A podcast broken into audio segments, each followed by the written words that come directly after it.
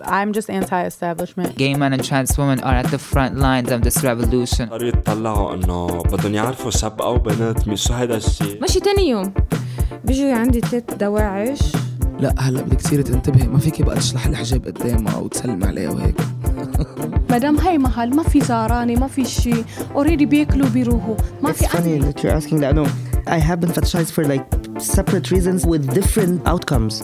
I mean, اليوم كل لبنان بحاجة لدعم نفسي مش ظابطة ما بيفهم يعني ما في ظبط سعر التامبون ما بيعرف شو يعني فنتك كتبوا شيء انه how I look like a boy او how my hair is so short المكان الذي لا يؤنث لا يعول عليه Can we start now?